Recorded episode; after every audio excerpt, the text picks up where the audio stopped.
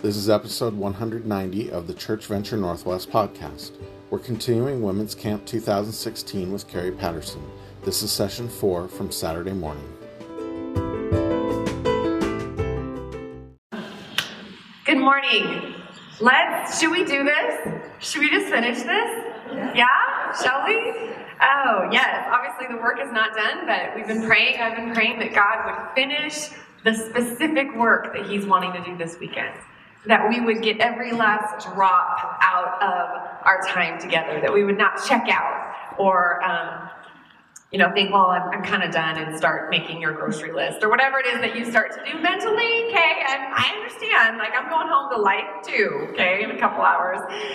Lots of life. So um, just stick with me for 45 more minutes, all right? Um, and let's keep our eyes on Jesus and find out every last little bit that He wants us um, to know from His Word, okay? Deal? All right. We are going to focus. Let's do a quick review. Where have we gone? Um, the first night, so Friday night, we asked the question. we asked the question. Someone says "as." Like, okay, no, that's good. That's, that's the question. When, right? Yes. And the answer was as, right. Now, we're, we're there. We're waking up. Okay, here we go. Um, when? The question is when? When do we make disciples? When do we fulfill the Great Commission? When do we do these things? And the answer was as, right? As you go on the way. And I'm going to make you sick of hearing this over and over, but you're going to remember it. The main thrust of that Great Commission is to make disciples. And the other three verbs are what we call participles. You have nailed it, girls. Nailed it, okay? Participles, so going, uh, baptizing, teaching, make disciples. Okay, awesome, so awesome. Yesterday uh, morning, we asked the question, who? Awesome, yeah, who? And the answer was you, right, you. We saw the truth that God has a plan, and it's you, right? God has a plan, and it's you. And we are already loved, we are already rich, we are already called. Right? And so our identity is firmly established before we go and do any awesomeness, right? Or any failure for that matter. Our identity, because there's going to be a little bit of both, um, our identity is firmly established before. And then last night, we looked at the word go, right? Go. And the, and the question that we asked was, where? Where, right? Where are we supposed to go? Where are we supposed to do this? And we looked at seven different go callings, right? And saw some, some truth that perhaps, I hope, again, I'm praying, praying, praying, that one of those went thunk in your soul and identified. Maybe, perhaps, you knew where your Nineveh was or who your Nineveh was, right? Somebody talked to me said, My Nineveh's got a face, right? Like, I know where my Nineveh is, right? And we're so tempted to go get me the ticket to not Nineveh, right? But where is it that we are called to go, right? Where is it that we are called to go? And again, it's not a formula, it's a relationship. It's not picking the right door, ding, ding, ding, you pick the right answer, but it is about a relationship and falling in love over and over with our Lord and walking with Him, and then we hear His whisper saying, This is the way, walk in it. Okay? That is where we have gone so far. So this morning, we tackle the make disciples part, all right? And we ask the question, how? This is a kind of biggie, right? I mean, we honestly, we could have done the entire retreat on this topic. Um, how? The question is, how on earth are we supposed to do this? And honestly, um, I believe this is the real question. And maybe I'm being uh, too uh, generous with my assumptions, but I honestly believe that most Christians, that most believers aren't like outright rebelling, like, no, I am not going to fulfill the Great Commission. I refuse. I mean, I, I, I have, I haven't talked to anybody like that. Like, no, I refuse to do that. I honestly believe that most believers don't know how.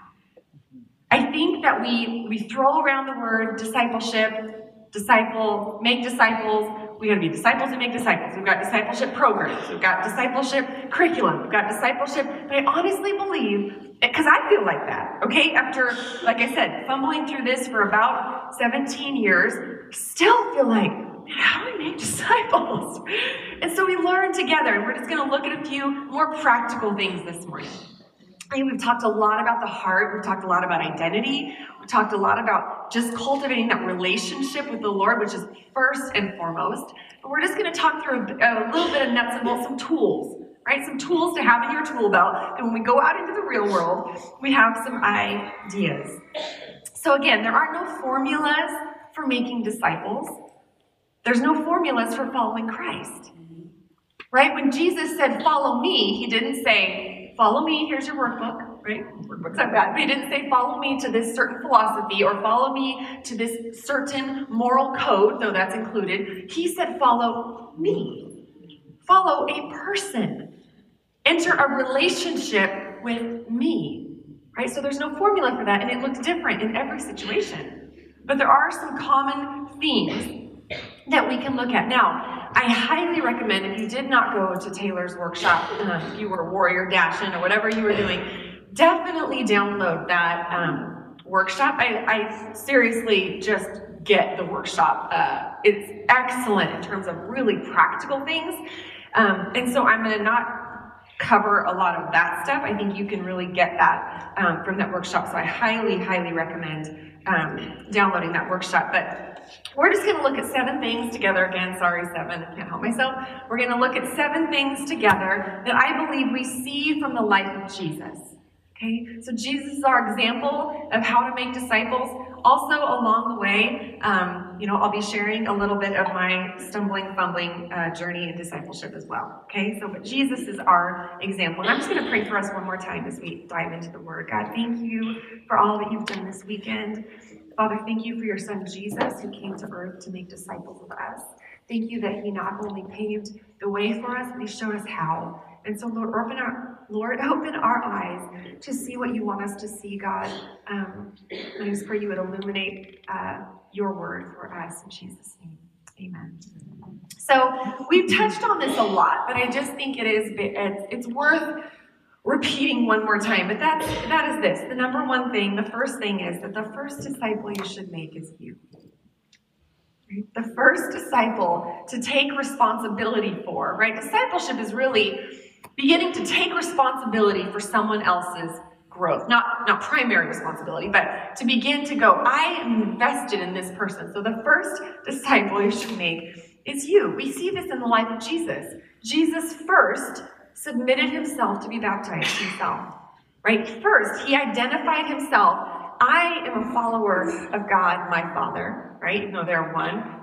Too much for this topic right now to get through in that. But he identified himself. I am a follower of Jesus. He himself submitted to 40 days of fasting in the wilderness. Right? Before he began to make disciples, he was a disciple. And he submitted himself fully and wholeheartedly and completely to the will of God. And that's what we sang last night, right? I surrender all, all to you. The same was true with the disciples. First, the disciples made disciples of themselves. Jesus made disciples of them, but first they committed themselves to Jesus. Before Jesus said go, Jesus said come. So first he says, Come to me, and then he says, Go to Jesus. So, our first responsibility, again, as a disciple maker, is to be with Jesus. Right? I ask you again do you spend time with Jesus? Isn't a box to check off. This is how we become disciples. Do we regularly spend time daily at his feet in prayer?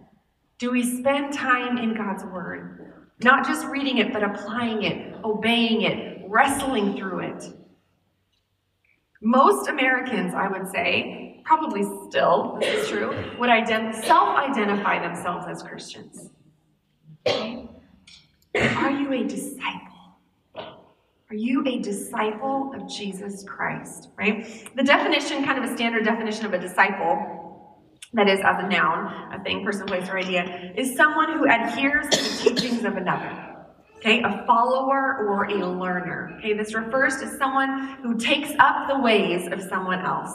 Okay, there's a lot of disciples of other people in this world too, right? A lot of disciples of Oprah. There's a lot of disciples of, of famous people, right? So it applied to Jesus, a disciple is someone who learns from him to live like him. Okay? Someone who conforms his or her entire life to the life of Jesus. That's why we're called Christians, right? The word Christian just means little Christ. Following after him.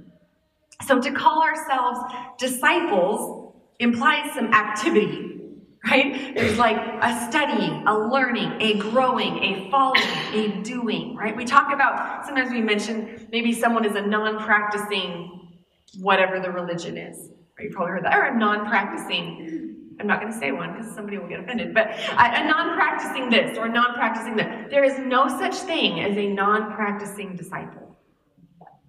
There is no such thing as a non practicing follower of Jesus. Right? I would, hard work, right? If we are non practicing, I would challenge us are we in Christ? Are we in Christ?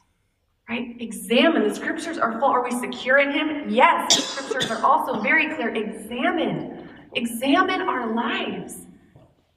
Is there fruit in my life? Is my life becoming more and more like Jesus? There's no such thing as a non practicing disciple. So, am I a disciple of Jesus Christ? If someone looked at my life, would they see someone actively seeking out Christ likeness?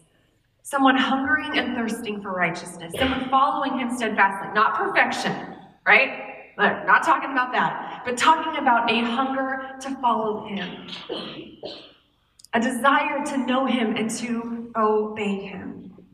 Now, if that doesn't describe you, there's hope, right? If that does not describe you, but you want it to describe you, the first step I would say is this seek out someone to disciple you. Seek out someone purposely and intentionally to disciple you. Now, I honestly, I as we were singing that song about God's grace, I just I feel like my life is just you know uh, playing in front of me, thinking his, his grace, right? I mean, everything good in our life we have fallen backwards into people, like everything good. I feel like we just like tripped and like oh, oh, thank you, Lord. Um, my husband always says God's will is idiot proof we are proof of it, right? so many things, you guys. I mean, not I'm not talking like rebellion and disobedience, but just you know, we just don't have a clue, right? But falling backwards into discipleship, I um, came to college and I grew up in a Christian family, but I, I remember the very first time I heard the word disciple as a verb, right? This action word, like to disciples. I'd never heard that in my life. Like a disciple is a noun. A disciple, like the disciples of Jesus, those are people. I had never heard that word used as a, as a verb. And I remember sitting in, I didn't have a clue. I'd never read my Bible. I didn't, I was so clueless at 18. And I remember sitting in a little, um, I was going to some Bible study that someone, you know, it was more like, hey, we're going to this cool thing. I was like, okay, I'll go with you. Um, sitting in Campus Villa apartments. I don't know if those are still there, but we're sitting there and I still remember where I was sitting. I remember this little scratchy tweed, you know, on the couch. And there was a girl and she was just sharing her testimony and she was talking about the woman who was discipling her. And I was like, what? Like, disciple. She's like, yeah, so she disciples me. And I was like, why are you using that word as a verb? I do not understand. Right? I'm an English major. I am not computing. Why are you are using that word? But I understood what it meant, right? Kind of like a godly version of mentoring, okay? Right? And so I understood what she was saying. And, and as she talked, I, I was so captivated by what she said. It sounded like this incredible experience. She was being discipled. Like, no wonder she was godly. She had somebody who was helping her. What an idea, right? And so I went home from there and I was like, I want to be discipled. Why should she be the only one that gets to be discipled? I want to be discipled. So I thought, well, who's going to disciple me? I had no idea, right? So I thought to myself, and I just thought through my life, and I thought, well, who do I want to be like? In a godly way, right? Who do I want to pattern my life after? And the woman that came to mind was back at my in my parents' hometown. I was away at college, um, and and her name was Elisa. And she was probably, I think she's probably maybe nine years, eight years older than me or something, but just kind of the next stage of life ahead. And she had three young children. And I just, I had always, I didn't know her well. I maybe only talked to her a couple times. But I so admired, I watched, right? This is a good practice, by the way. Watch people. I watched how she treated her husband in public, and I watched how she raised her kids. And I watched just the way she carried herself and when she spoke, and I was like, that is what I want. I want to be godly like her. Right? And I just thought she was, I mean, here was God, and then there was Elisa. And she was just, I, she's amazing. And so this was before like email. We didn't, um, I mean, I, I, had a computer, but you didn't, we didn't, I didn't have email. And so um, I wasn't texting. I mean, I don't have a phone or anything, right? Remember when we wrote letters? You remember that? Okay, good. And so I was like, we need to write her a letter. And so I got out paper Right? Do you remember this? Yes. So I got out paper and a pen and I wrote this letter. And I wrote, Dear Lisa, you don't know me very well, that I just found out about this thing called discipling. Have you heard of it? I said, I don't really know what it is, but I'm wondering if you would do that to me. this is my letter, okay? love Kari. I mean, that was it. It was just like pretty straightforward. It's like, do you like me? Yes or no? Kind of. And so, and then I waited, right? I mean, there's no this instant gratification thing. I mailed it. I put a stamp on it and mailed it away. And I don't remember how long, maybe a week or so um, later, I received a letter back. you know?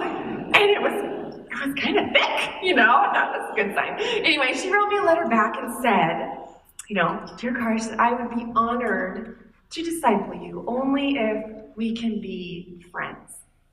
I'd be more comfortable if we're just friends, right? That was her humble way of just saying, we're, we're doing this together. And, and then she began and she went into and she shared her entire life testimony on paper. And it included good, bad, ugly, vulnerable, transparent. I was like, she's not perfect? This is amazing. She's got a past. Jesus has saved her. God's grace is clear in her life. And I was like, oh, this is amazing. And that freed me. I was a pretty uh, um, private, closed person. Like this, all this, like sharing all the stuff. Like this is this is only Jesus. That's new. I'm not like that um, naturally. I'm not like that. Did you hear me? I'm not like that naturally. It's still like, anyway. Um, but it gave me the freedom to open up my life to her. There are all kinds of things, good, not good, in my life at that point, right? And she was the first person I felt comfortable completely being vulnerable And um, and so we began spending time together. We lived, and I'm sharing part of this too. I want you to know um, that it can look so different in so many seasons. I mean, I was away at college, she was in a different town. It wasn't like we were able to meet up every week. She had little kids, there were all kinds of restrictions on our time. But every time I would go up there to, to town, to my hometown, we would meet up together. And we would just begin talking. And she would just ask me questions, and we would be in the Word together. And she ended up discipling me in such a way that it included all of life. She invited me in and this is what just undoes me about her. She invited me in to every aspect of her life. I listened and I noticed that she never spoke poorly about her husband. To this day, I, and many years later, we walked through hard marriage things together.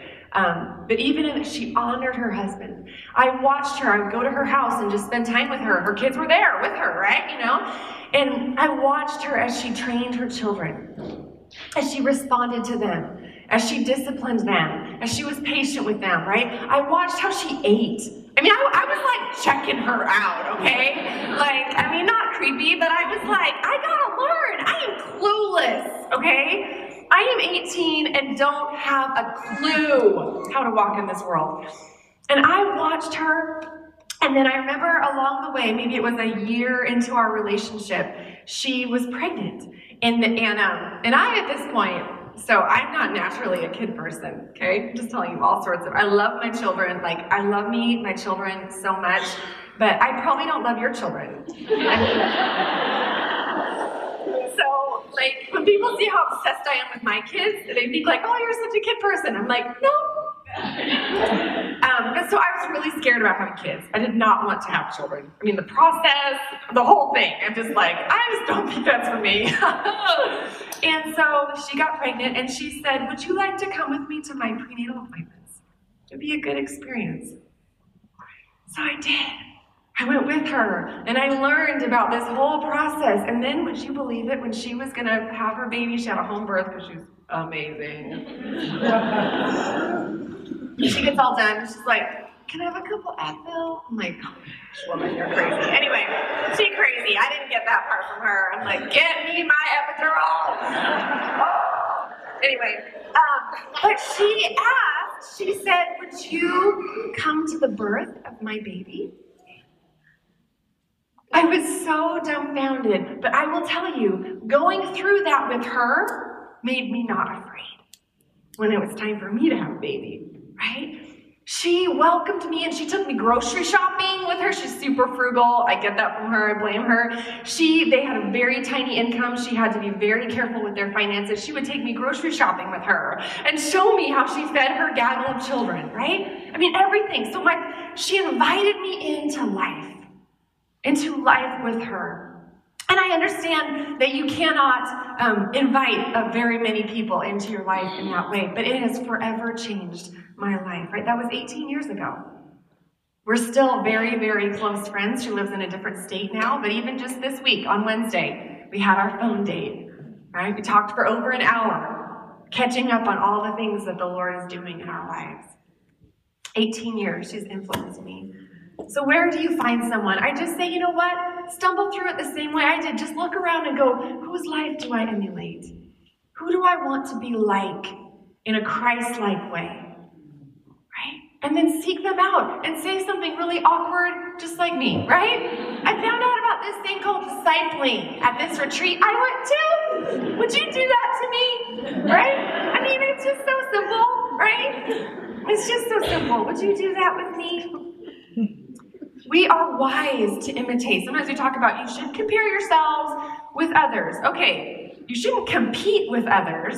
True. But throughout the scriptures, we see Paul says in Philippians 3:17, join in imitating me and keep your eyes on those who walk according to the example you have in us. Get your eyes on those who are walking godly. Why? If you don't, your eyes will be on the people who are not walking godly. Right? The world is happy to give you plenty of examples to, to model your life after. So we fix our gaze on Jesus Christ as best we know him in the scriptures and in our time with him, and on godly people who are walking the way we want to walk. Paul was always ultimately pointing people to Jesus. Right? We want to be a disciple of Jesus Christ, not a disciple of one of his disciples. The Corinthians got tangled up in that, didn't they? 1 Corinthians 1. They were like, well, I follow Paul. Well, I follow Apollos. Well, I follow Cephas, right? It's just like, you are so immature, right? We can get to who, who are you? Who do you follow? Or what, whatever it is, right? There's all these different, do you go to this conference or do you do this thing or whatever? We're like, pointing to Jesus. We're not to make disciples of ourselves. We're not to make little mini me's, right? Disciples of Jesus. And we are susceptible I was thinking about this yesterday, or in Taylor's uh, uh, workshop, she talked about how she loved to wear scarves, and pretty soon she noticed that all of the people she would disciple all started wearing scarves. it was like, that's not the part you're supposed to imitate from me, right? I've seen this before. There's a, um, well, I should go. Anyway, somebody, never mind. it's not helpful. I was like, are you modeling person or Jesus? But I noticed this even when I first started meeting with Elisa. We are very, very different, by the way, temperament and personality wise, completely different.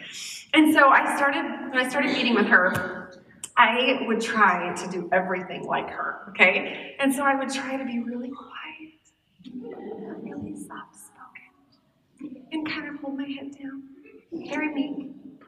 And um, and then I would I would sweep my bangs over the way that she did. It was so pretty. She kind of sweep them down like this.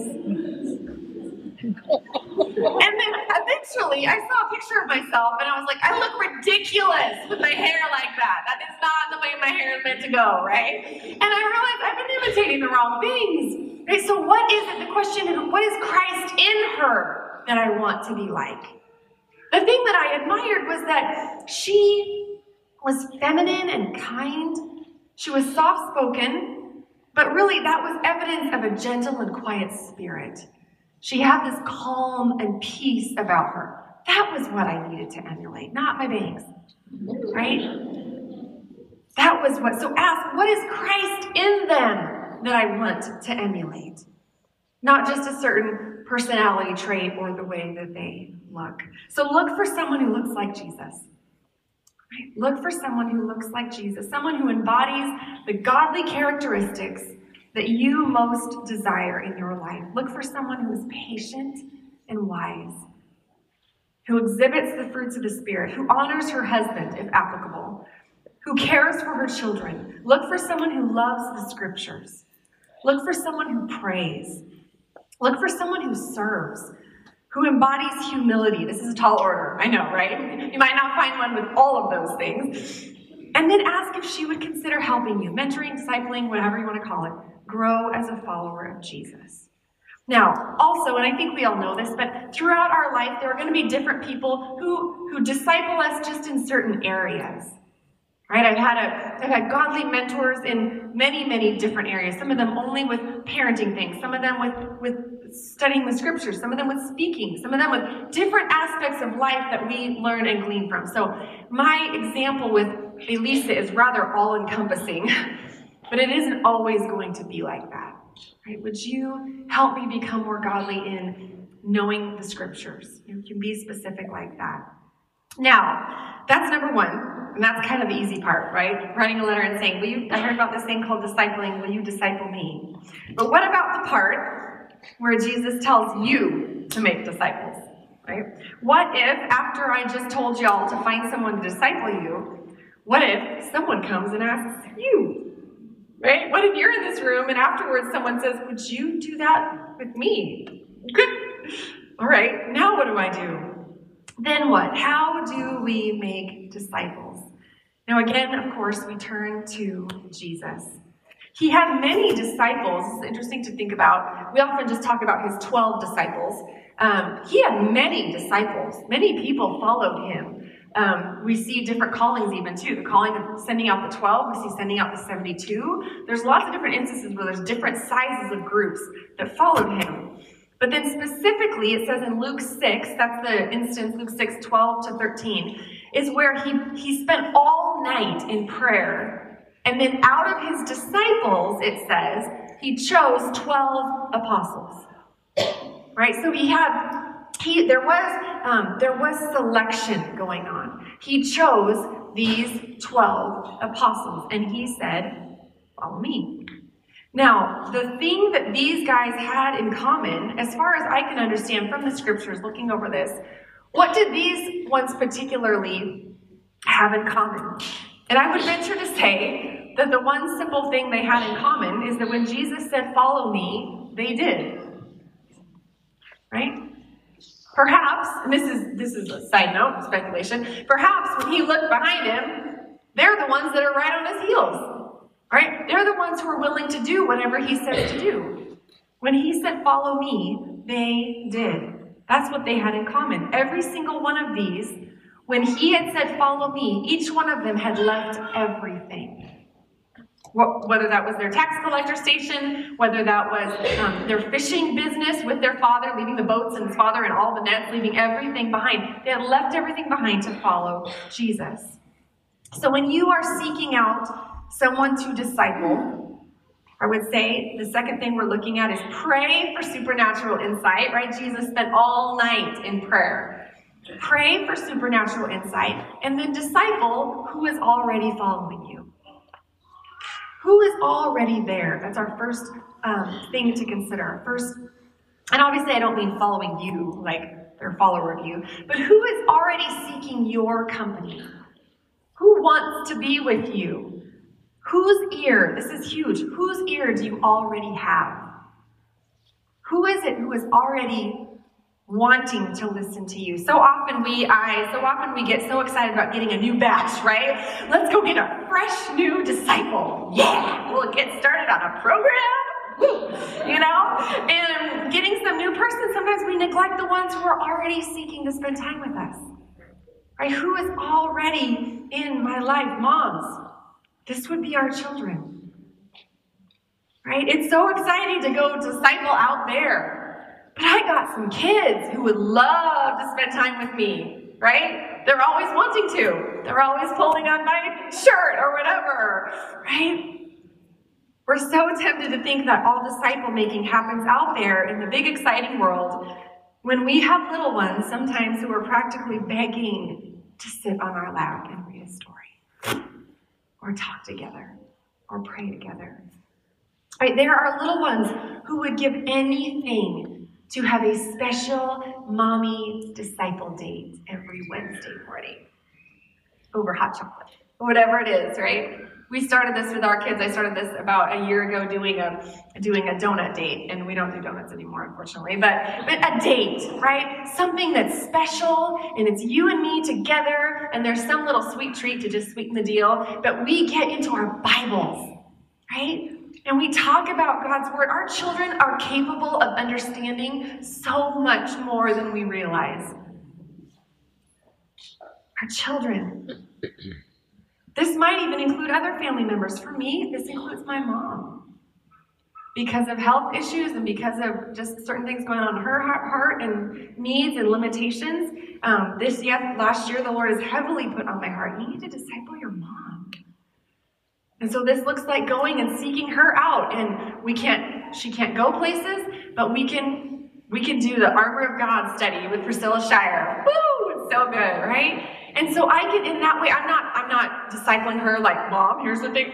I'm coming alongside and helping facilitate her spiritual growth.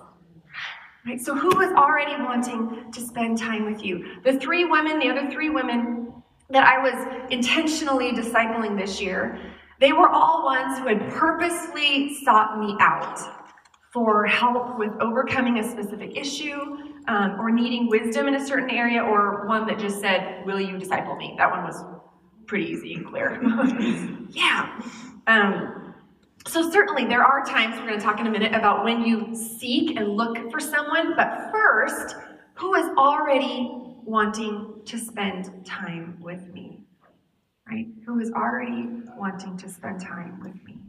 Now, what if it is the time to seek someone out? There's definitely that right? There were some who sought Jesus out on their own, right? They came to him, right? Nicodemus, I would think it would be one of them. Several of them that came to him. There were other times that he went and sought people out. So I would say the same would be true for us.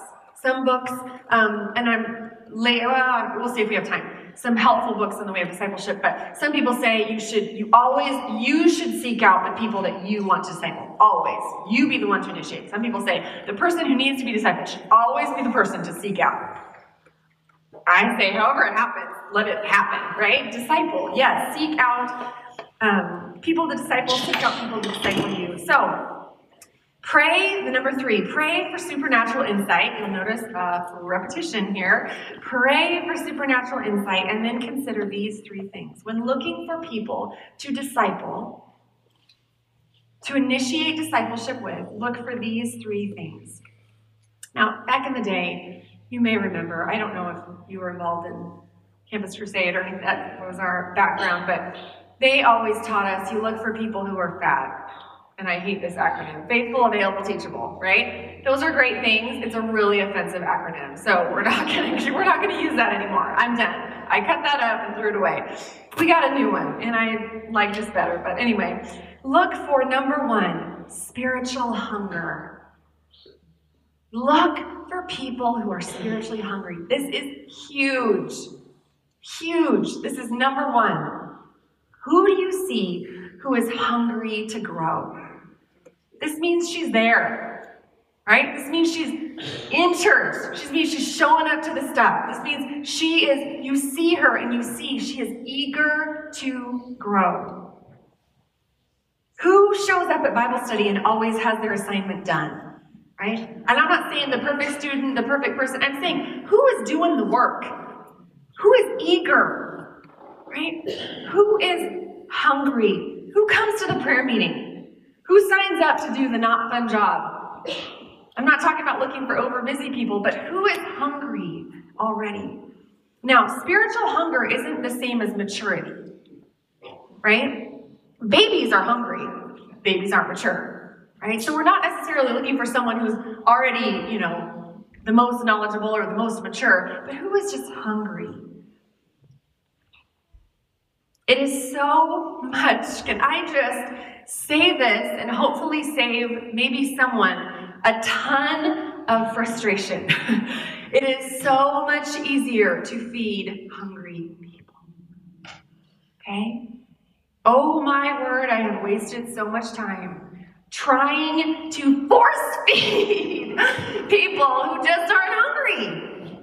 Right? We love people. It's so hard. We love people. And we look around and we think, oh, I know what you need. I know what you need. So here, come you know, here's some food, you know, and we are laboring, and they're just like, how many times has this been a source of frustration in my life? And for whatever reason, the theme of this year, the Lord has been like, feed those who are hungry. There are plenty. There are plenty of people who are hungry. Feed them.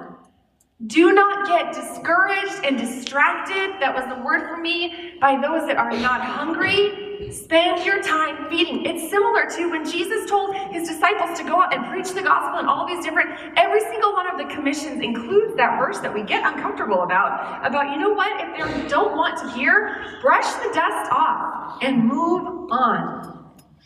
Now, I am not saying that if someone isn't particularly interested in that moment, that you're like, oh, brush the dust off my feet, it will be more pleasant for Sodom and Gomorrah than for you. I mean, no, that's not what I'm saying. Okay? However, just know this maybe isn't the right season to try to feed them. Okay? There are plenty of people who are spiritually hungry. Now, we can still play an active role. How in those people's lives? How? Pray for spiritual hunger. Pray for spiritual hunger in their lives. I am praying specifically over certain people. Do whatever it takes. Take away whatever you need to in order to create a hunger for you, God. And then when they're hungry, then we can disciple them. Oh, I can just think of so many examples of this. I won't go into more of them, but the things I have done to, try to do everything to help someone, like, and you just, they have to be hungry, right? They have to be hungry. The next thing is this so look for spiritual hunger. Next thing is just practical, looking at logistics, right? We are all in different seasons of life, and we can't always, um, it's just not to match for everyone. If you work uh, nine to six every day, and um, there's a college student who needs to be discipled, and she goes to class from six to nine every night, maybe it's not the best match, right? So just logistics. Look at how does this work with your season of life, knowing that I'm, I'm not the only one, right? I'm not the only one who can make disciples. This is big for me because in my season, I'm a stay at home mom and I homeschool my kids. So that means they're home all the time, right? I don't have a lot of freedom to go out and do a lot of meetings. My husband takes Wednesdays off, so if I need to have a private meeting, I schedule that on Wednesdays. But um, that greatly dictates what that discipleship relationship is going to look like. Yours will too. Knowing this too, even in the, I would say this falls under logistics, even just knowing that just because someone is spiritually hungry it doesn't necessarily mean that you're the person to disciple them. And we it's just so freeing when we can just get ourselves, right? Just get over ourselves. Thank you. That's the quote of the weekend from Janet. Get over ourselves and go, who might be the best person to discipleship? So the other I'm passionate about discipleship, but I'm I'm passionate about connecting people in discipleship. Right? Because if you can connect a discipler and a disciplee or whatever, you are helping both of them grow right? It was last year, in fact, at this camp, there were two um, women in our church, um, Amber and Blair, so fun. Two women in our church who had just started coming and they're young, and um, they had uh, expressed interest in being discipled. And they had told me, um, not necessarily because they were saying, I want you, but they had said, I want to be discipled. Um, and they, like, I had known them for a while, and so I was kind of their natural connection. And so I, of course, I'm like, oh, discipleship is awesome. Sure, I'd love to disciple you. Let's meet.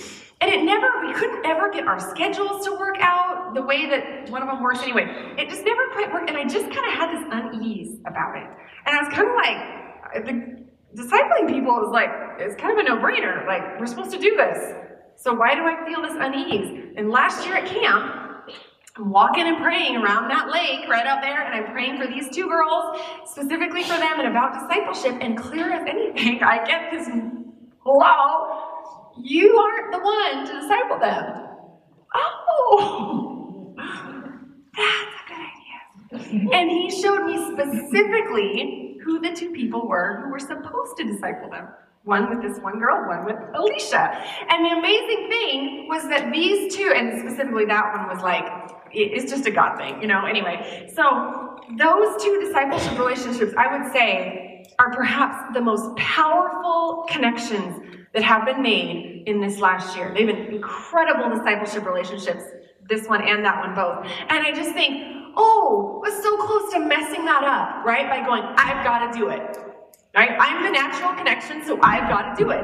Instead, Lord, who do you want? Does that make sense? So in our in our heart for discipleship, let's also think, who can I connect in discipleship?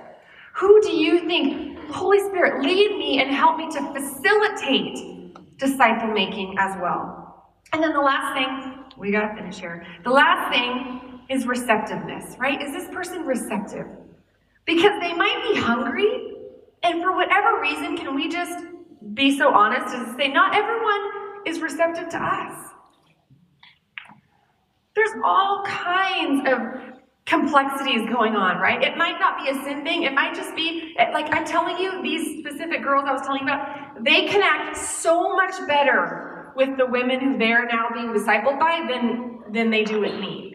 I love them, we're friends, but these relationships they have are like crazy connection. Y'all know what I'm talking about? We don't have that crazy connection. We're sisters in Christ, we love each other. So, are they receptive to hearing from me? And I love something Taylor said too. She said, It's so great to just invite someone. Let's meet three or four times and study the scriptures together. Right? And that way you have some time to figure out are we the best match for discipleship? Or maybe I wonder if she might be a great connection for you. Maybe because of your station in life, maybe because of some of your experiences. So I've overstated that, but think through, be intentional about how can we connect people. Right? And then even just knowing, you know, maybe you meet with someone for a while and they just they lose interest or it doesn't work out. It's okay. Right? Even Jesus did not have a perfect record right? It was 11 to 12. Ours is not going to be either, right? If someone comes up to you and says, or they, they, they tell you, you know what, I actually connect a lot better with this other person or this other group, I'm going to go over there. Get your ego out of it, praise the Lord, right? And send them on their way. That's happened to me too, right? They might just connect somewhere else better, and that might be a better fit for them. So we just get ourselves out of it and do whatever we can to facilitate discipleship, not just our discipleship. Okay? Again, there were other, um, oh, in our, in our attempts, there were two other, this is another picture of that, who is hungry. There were two other women this year that I tried to disciple. Um, because you know we were passionate, we were passionate about disciple making, so we've got women's discipleship, and we're matching people up as best as we can. And these were these these were my two girls. I was supposed to I was supposed to disciple them, and so I went after them with a, with a vengeance, right? I pursued them, and I texted them, and I called them, spent time with them, and you know they just weren't interested. You know. Um, and I realized I was spending a lot of time pursuing them and trying to make this work. And then the Lord showed me, you know, you're spending so much time pursuing these two people. You're neglecting the people who were asking to spend time with you. right? So just being mindful of where to spend our time. We have very limited time. All right, number four, and we're going to breeze through these last ones. Number four is just focus on a few and do life together. It is actually really remarkable how few people Jesus spent time with. And as his life went on, he actually focused more and more and more down.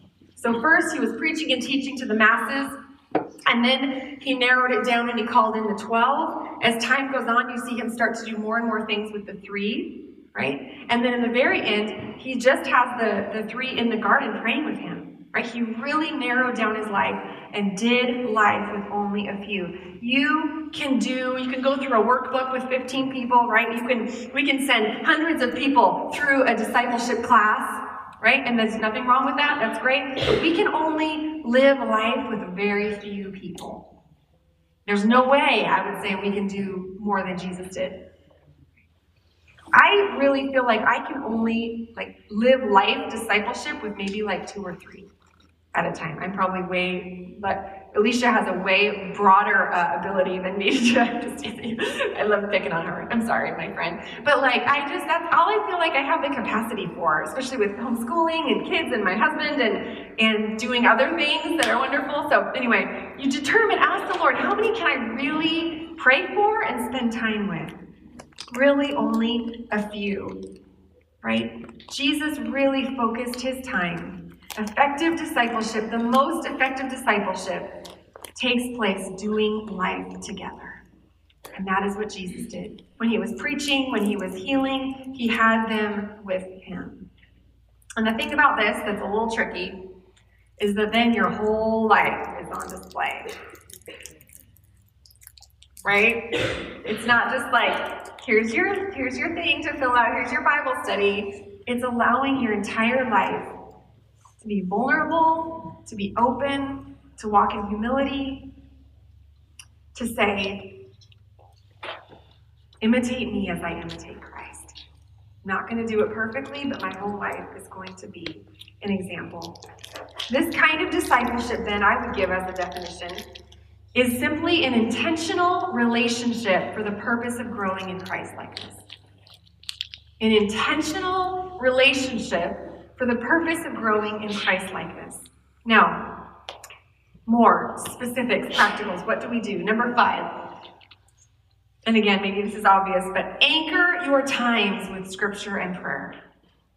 Anchor your times with scripture and prayer. This is just a relationship, but it is an intentional relationship. Make God's word the very core of what you do. We're living life together, that's awesome, but we are also anchored in the scriptures. Read the word together, study the word together. In Master Plan of Evangelism, that excellent book, he, he notes that there are 66 references. When Jesus is talking to his disciples, he references the Old Testament 66 times. That means his speech was constantly filled with the scriptures. When he's talking to other people, there's more than 90 allusions to the Old Testament in Jesus' words. So everything that he was saying was filled with the scripture. And along with that, pray, pray, pray, pray, pray, right? Pray for them every day. Pray with them together. Encourage that disciple to communicate with God on her own. Right? Sometimes if people are really, really, really scared to pray out loud, I mean, there's all kinds of fun ideas, but I'll just give them a prayer to pray. I said, let's just both pray you know, Father, thank you for, and just say it. And that just at least gets them to say something out loud. It's like the, sometimes that's just the first step, is just to speak out loud to God, even if it's just something that they've already heard. Whatever it takes, pray, pray, pray. Connect them to God. Teach them that they can hear the voice of God in their own life. Number six, as much as possible, keep teaching natural and informal right? Jesus was always just teaching on the way. It's the same as that beautiful passage about parenting in Deuteronomy 6, where it says, Talk about God's commands on the way, as you go, as you sit, as you stand. Put them on your forehead, put them on your doorpost. Constantly be talking about what God is doing, talking about His Word, making illustrations. And what do we teach them? Very briefly, he says baptizing and teaching. And I would say teach them about their identity. Right? You may not physically baptize them, maybe you maybe you would, that's awesome. But baptizing is my entire identity has been swallowed up in Christ and raised with him, and I no longer live for myself, but Christ who lives in me. So teach them their who's and their do's, who they are in Christ. Study that together. Pray that over with them.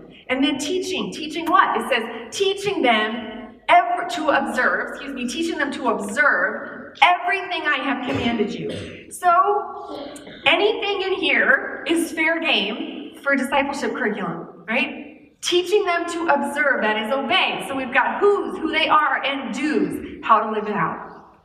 Show them their identity and then guide them in obedience. Identity and obedience. Identity and obedience.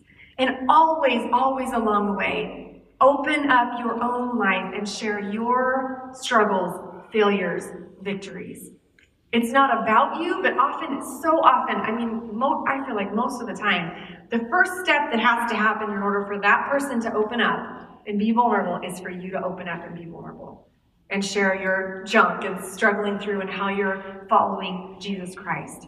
And then also you establish yourself as peers, right? Jesus is the only one who was like clearly like the master, right? He's the only one that's like, I'm the teacher, you're the follower. It's not like that with us, right? We are side by side growing in Christ like this. And number seven, the very last one, just to give us freedom. Don't take too much credit either way.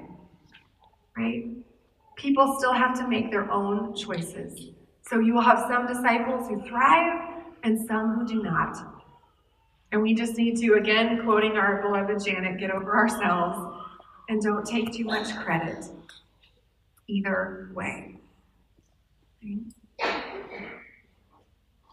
The secret is, my secret, um, Michelle shared her secret.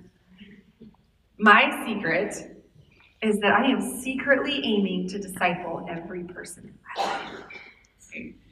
It's like undercover discipleship, right? Basically, just looking, I, I believe this is, we can do this. Can we look at every relationship? Not that I'm discipling you, that's so not it, right? Look at every relationship as how can I help this person along the continuum toward Jesus Christ? Sometimes it's going to be very formal. Sometimes it's going to be very much a teacher learner situation, like with our children. Sometimes it's going to be with our spouse. Sometimes it's going to be with a friend. But in every single situation, how can I help this person become a disciple of Jesus Christ? Right? My kids, my husband, my friends, my unsaved family members, the disciple people I meet with, the girls in our Bible study, new people who just start coming to church, blog readers, people who read my books, you, right? There's the secret, right? We're seeking to make disciples of every person that we come in contact with. It doesn't mean we know more than that other person. It just means how can I be discipled too, learn from you, and help this person along the way toward Jesus. Discipleship is not separate from life. Discipleship is life. All of life, discipleship. It will give purpose and intention to every single relationship. The most impactful quote someone said to me, this is our last thing we'll um, worship. Um, when I was beginning to really walk with Jesus and have a passion for making disciples and following him. And a very wise woman who was part of discipling me too, um, she's in her 60s, she looked me in the eye and she said, You pursue Christ full steam ahead, and others will be caught up in your wake. And that has so struck me and carried with me for the last 18 years. You follow Jesus full steam ahead, and others will be caught up in your wake. And I believe that for every single one of you. Every single one of you is influential. Every single one of you has a territory. Every single one of you is a missionary. And if you Pursue Christ, full steam ahead. Those around you will be caught up in your way. And my prayer for this weekend is just that it would add a little dose of intentionality to that. That you would see all of life as making disciples. That you would see that making disciples is as you go. And we become more intentional about every relationship that we have, helping them along the way toward Christ likeness. Amen. Amen. Let's pray. Father, thank you again for your faithfulness to us. Thank you for meeting with us. Thank you for loving us.